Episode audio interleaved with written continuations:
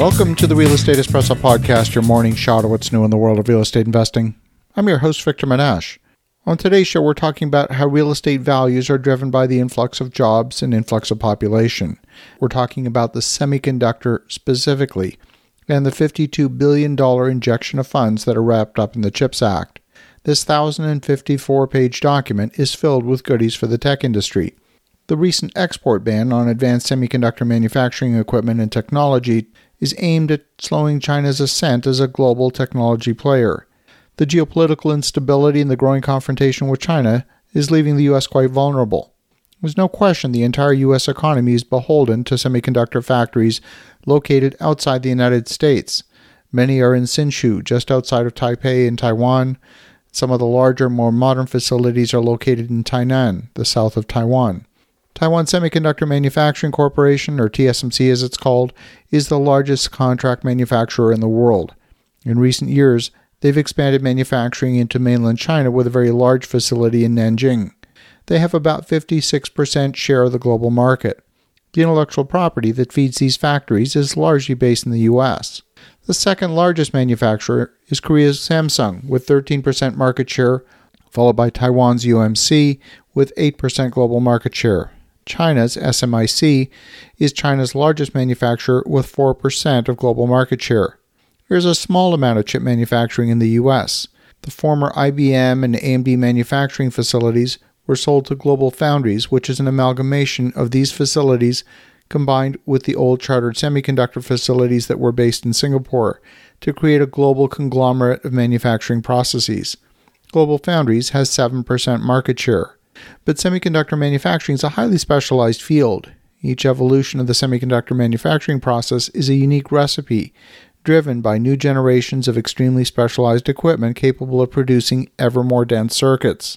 The limiting factor is the lithography that imprints the circuits onto the silicon wafer. The dimensions are so small now that we've resorted to higher frequency light in order to get sharper resolution.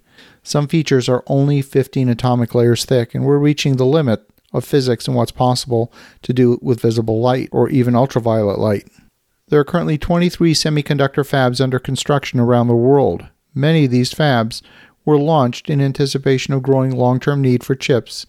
The Internet of Things makes virtually every electronic household device a connected device, including light bulbs, refrigerators, window blinds, fireplace controllers, dishwashers.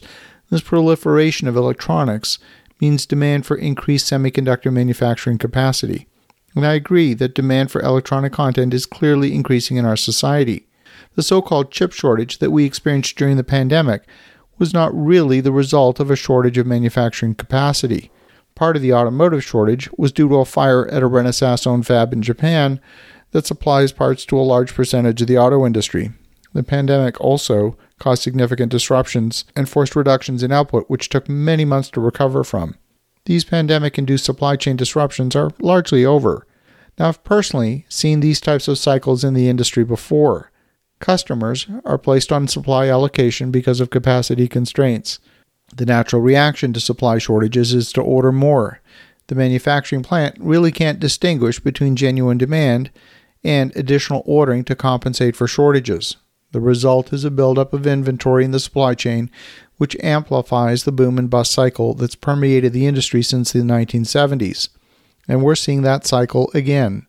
Semiconductor companies that manufacture commodity memory chips are seeing inventory swell and prices fall as equipment manufacturers choose to consume inventory rather than ordering new chips from the factory. Prices are down nearly 18% for memory chips so far this quarter, and new capacity coming online means lower capacity utilization in the future. The slowdown in retail spending is also taking a toll on Nvidia, which is reporting a hefty double digit decline in its gaming unit. It took a charge, or it took a write down of 1.32 billion, primarily related to inventory. Now, I believe the slowdown at Nvidia is also due to a reduction in people using graphics processors to mine Bitcoin and other cryptocurrencies. Now, at the same time, the U.S. has imposed restrictions on the sale of advanced manufacturing equipment to China. It's having an immediate impact on many of the manufacturing facilities owned in China by SMIC, Yangtze Memory, and TSMC.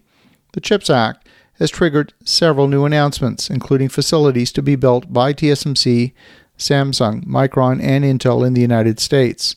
Samsung plans to build nine factories in Taylor, Texas, and two in Austin. Micron has announced a new memory chip facility in the outskirts of Syracuse, New York, and TSMC has plans for up to six factories at a location in Arizona. Each of these facilities represents a lot of new jobs. These factories operate round the clock, and at the same time, I look at the capacity of each fab and ask the simple question Are we in fact creating more supply than we need? It's not clear. Each new fab that's capable of 40,000 wafer starts a month is really producing something on the order of 385 million chips a year. That's for each facility.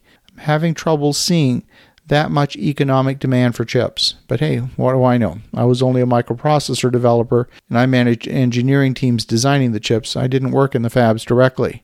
The key to setting up shop in these locations is finding the engineers with the expertise to design and operate these advanced manufacturing processes. I can tell you that Syracuse, New York is not a hotbed of semiconductor manufacturing expertise.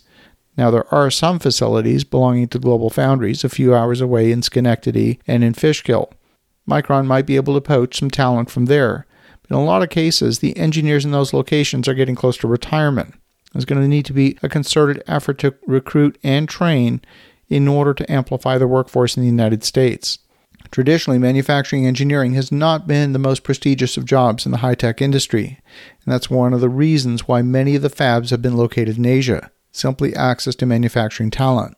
Some of these communities will experience an increase in investment and an increase in jobs as a result of these announcements. It's worth making targeted investments once you understand the specifics of the construction plans for these factories.